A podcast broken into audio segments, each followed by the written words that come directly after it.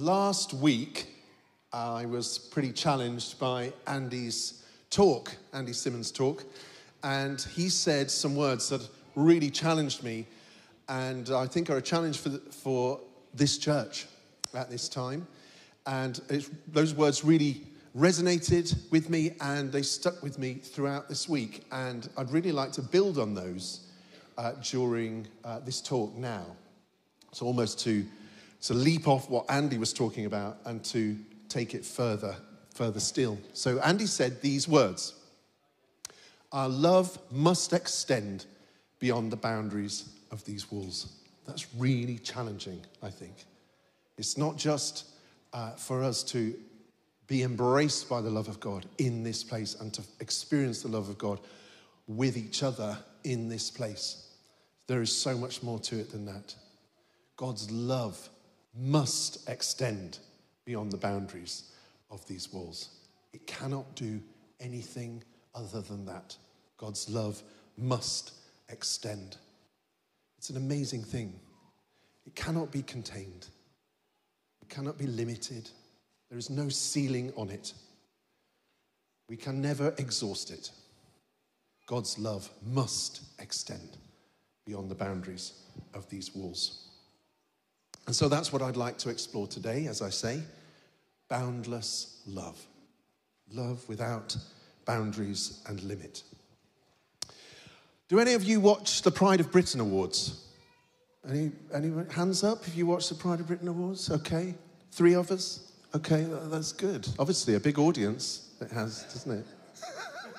oh, maybe not then. I thought it'd be a lot of you watching it. Anyway, but it's a bit of a tradition in our house. We watch it every year. We've watched it with the kids when they were younger. Now we didn't. We don't watch it so much with them because obviously they're at university or away working. But uh, nevertheless, Kate and I watch it still, and we watched it last year in November time or October, whenever it was in the autumn. And last year we were struck by one particular guy who won one particular award. The Exceptional Bravery Award went to a man called John Rastrick, aged 69. Here he is, from Chesterfield.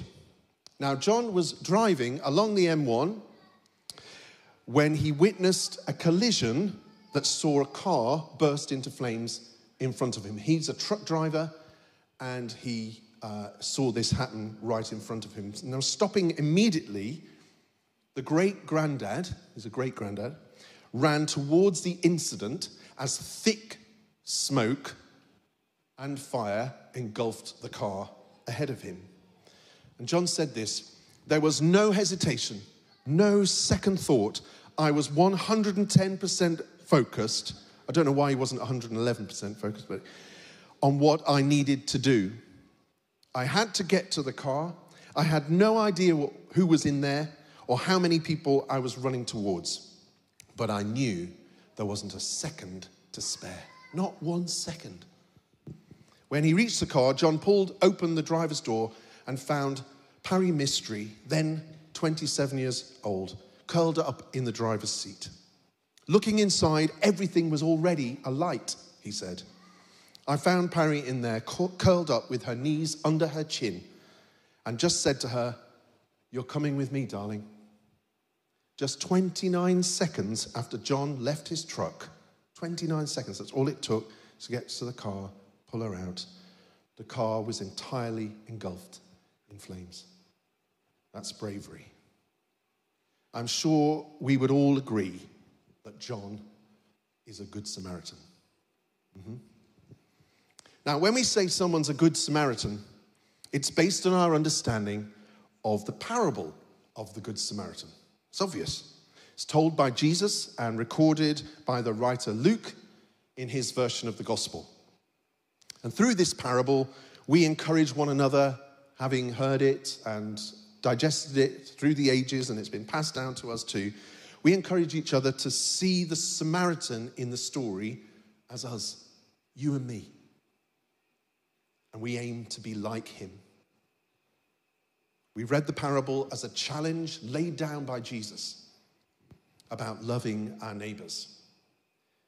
So if you see someone collapsed in the road or in need of any help in any way, then we must help them. We must be a good Samaritan. But what if there's more to see in this parable than that? What if that's great, but what if there's even more to see in this parable? Well, I'd like us to see if there is, and let's read it again. It's a very familiar story, probably, but we're going to read it again and then we'll explore something of the message that I'd like us to see in it. This is from Luke 10, beginning at verse 25, if you want to follow it on your phone or on your Bible. On one occasion, an expert in the law stood up to test Jesus. Teacher, he asked, what must I do to inherit eternal life? What is written in the law? He replied. How do you read it? He answered, Love the Lord your God with all your heart, and with all your soul, and with all your strength, and with all your mind, and love your neighbor as yourself. You've answered correctly, Jesus replied. Do this, and you'll live. But he wanted to justify himself, so he asked Jesus, And who is my neighbor? In reply, Jesus said, A man was going down from Jerusalem to Jericho when he was attacked by robbers. They stripped him of his clothes, beat him, and went away, leaving him half dead. A priest happened to be going down the same road, and when he saw the man, he passed by on the other side. So too a Levite, when he came to the place and saw him, passed by on the other side. But a Samaritan, as he traveled, came where the man was, and when he saw him, he took pity on him. He went to him and bandaged his wounds, pouring on oil and wine. Then he put the man on his own donkey, brought him to an inn, and took care of him. The next day he took two denarii and gave them to the innkeeper. Look after him, he said, and when I return, I'll reimburse you for any extra expense you may have. Which of these three do you think was a neighbor to the man who fell into the hands of robbers? The expert in the law replied, One who had mercy on him. Jesus told him, Go and do likewise. A number of things strike me from that parable, particularly when we think about our love, God's love in us extending beyond the boundaries of these walls. I'd like to explore four things briefly this morning. First thing, the first thing that I want us to notice is that when we assume we are the Samaritan in the story, I think we miss the heart of the gospel. And many writers agree on this, many biblical scholars. And so, what is this message that we can miss? That when humanity was in the gutter, broken, beaten, and bruised, lost, and left for dead, God rescued us and carried us home. The writer Sam Wells puts it beautifully, and Andrew's going to put the quote on the screen. When God's people were down and out, and humiliated and rejected and foolish and failing and scorned and despised, Jesus touched them, heard them, forgave them, restored them, reconciled them, healed them, and gave them life with him forever. The wonderful truth distilled in this amazing parable is that we cannot save ourselves. We are broken and we are weak, lying helpless on the side of the road. It is impossible for us to save anyone else. And those representing society and humanity, the priest and the Levite in the story, walk past the injured person because ultimately they cannot save him. It's Jesus who saves. Only Jesus can save us. Jesus is the Samaritan. And like the Samaritan, Jesus is the one who is hated, cast aside, and despised. The parable reminds us that Jesus takes on the role of healing and restoring humanity lifting us from our brokenness, tending our wounds, and carrying us when we can't take another step. We can't go any further, He will carry us.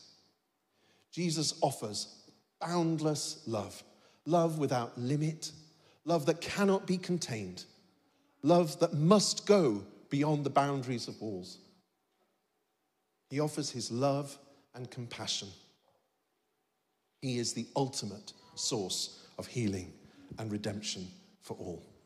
He is love without boundaries. That's who He is. The second thing that strikes me about this when thinking about the parable is that sometimes, because we can't save ourselves and we can't ultimately save other people, even though we'd like to think that we can, then we get to the point where we think that nothing and no one can make a difference, that nothing and no one can save us, that we're hopeless and helpless.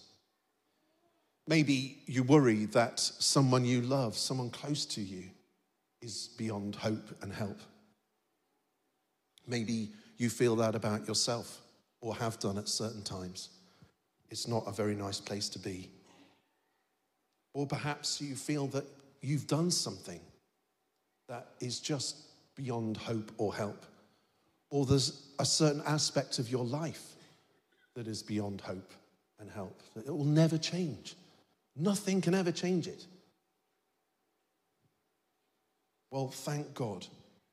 Thank God that because of Jesus, his intention is for no one, nobody in the entire world, and certainly nobody here, to lie hopeless and helpless on the side of the road.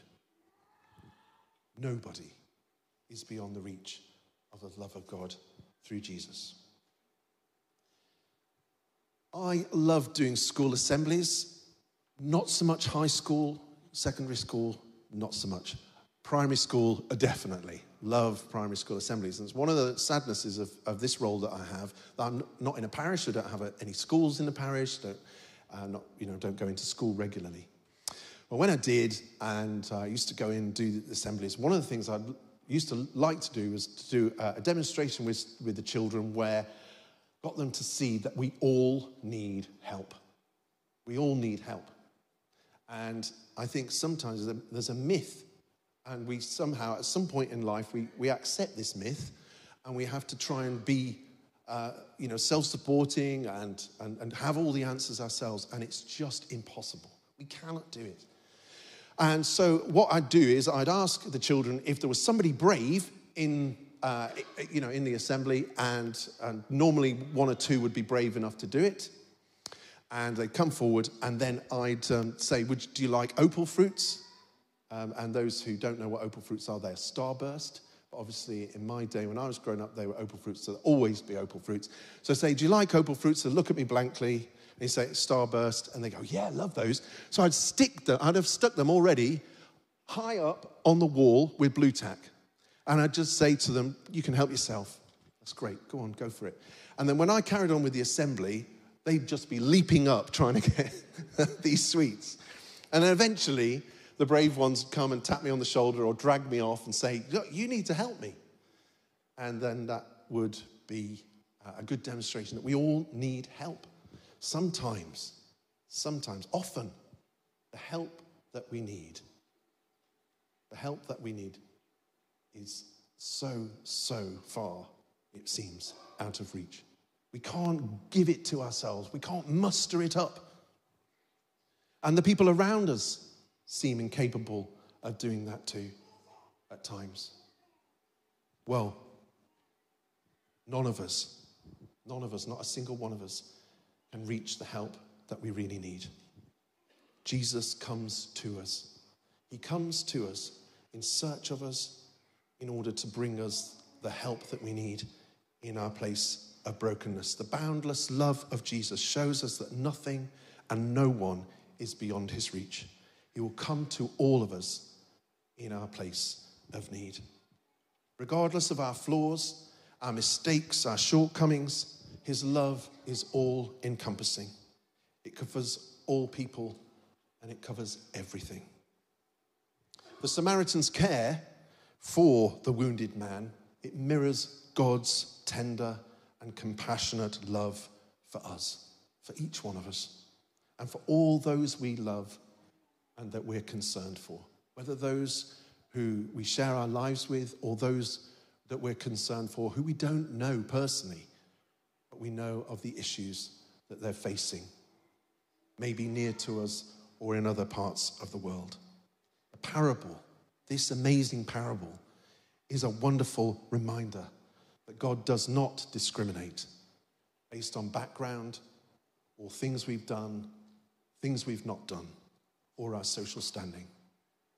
The boundless love of Jesus is for everyone because we all need it. It's for everyone because we all need it.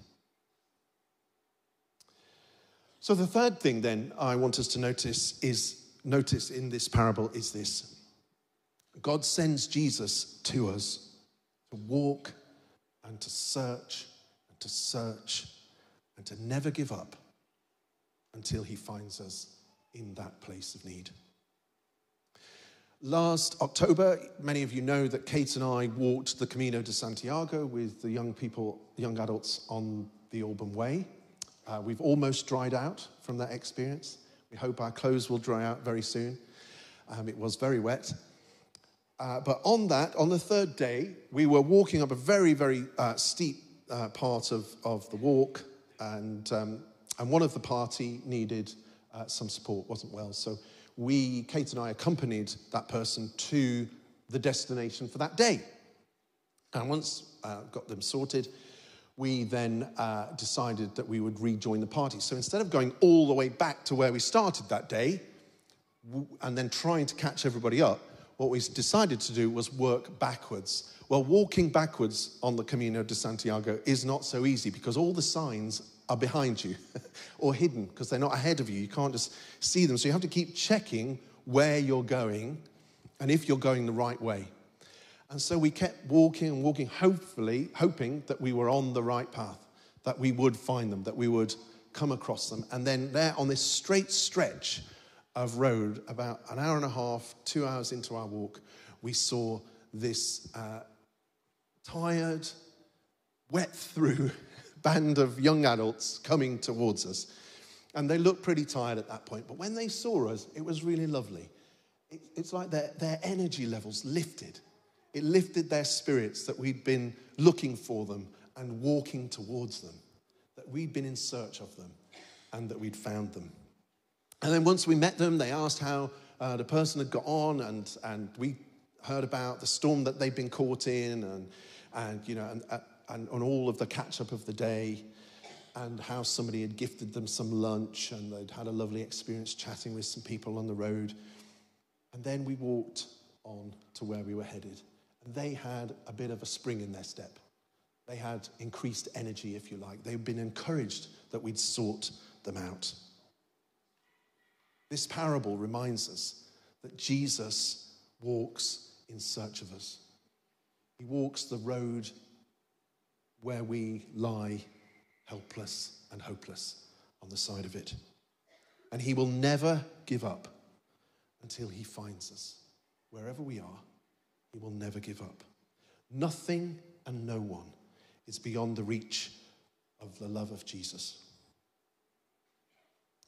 And so, if that was the third thing I wanted us to notice, then the fourth and final one is this that when we've been touched by that limitless love of Jesus.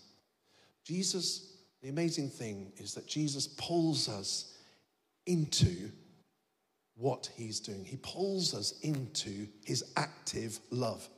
It's not a passive thing. He pulls us into it and draws us into the flow of his love so that that love can then flow out to other people in their place of need through us through all that we can be and do.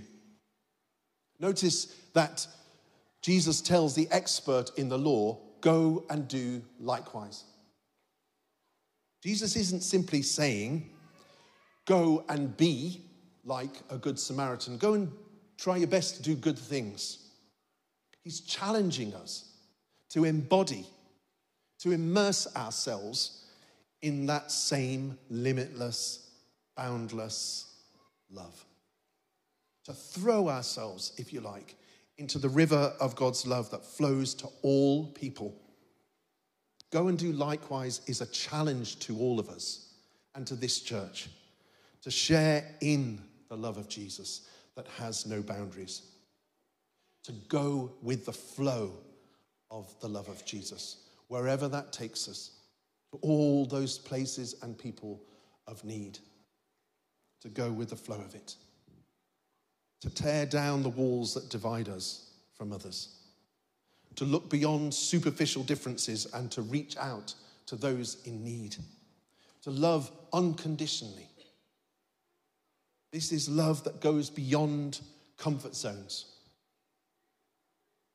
It reaches out to the marginalized, the hurting, and those people in society that have been cast aside.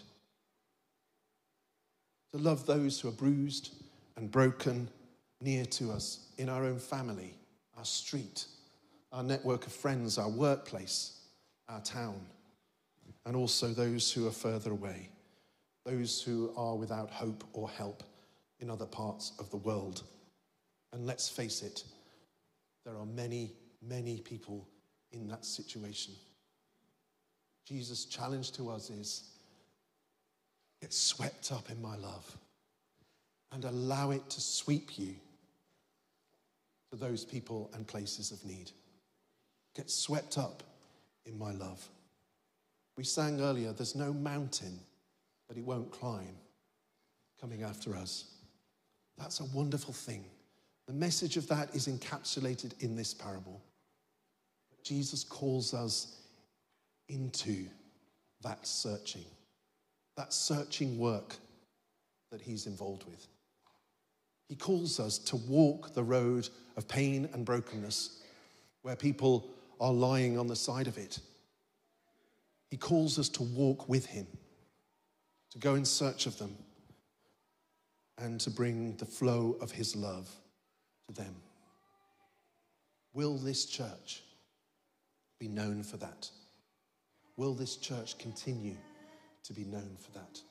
Going with the fl- flow of the love of Jesus wherever it's needed. And so to finish, our love must extend beyond the boundaries of these walls because God's love must extend beyond the boundaries of these walls. It cannot do anything other than that. It wouldn't be God's love it didn't. The love of Jesus will extend beyond the boundaries of these walls as we are touched by it, moved by it, shaken by it, changed by it, healed by it, forgiven by it.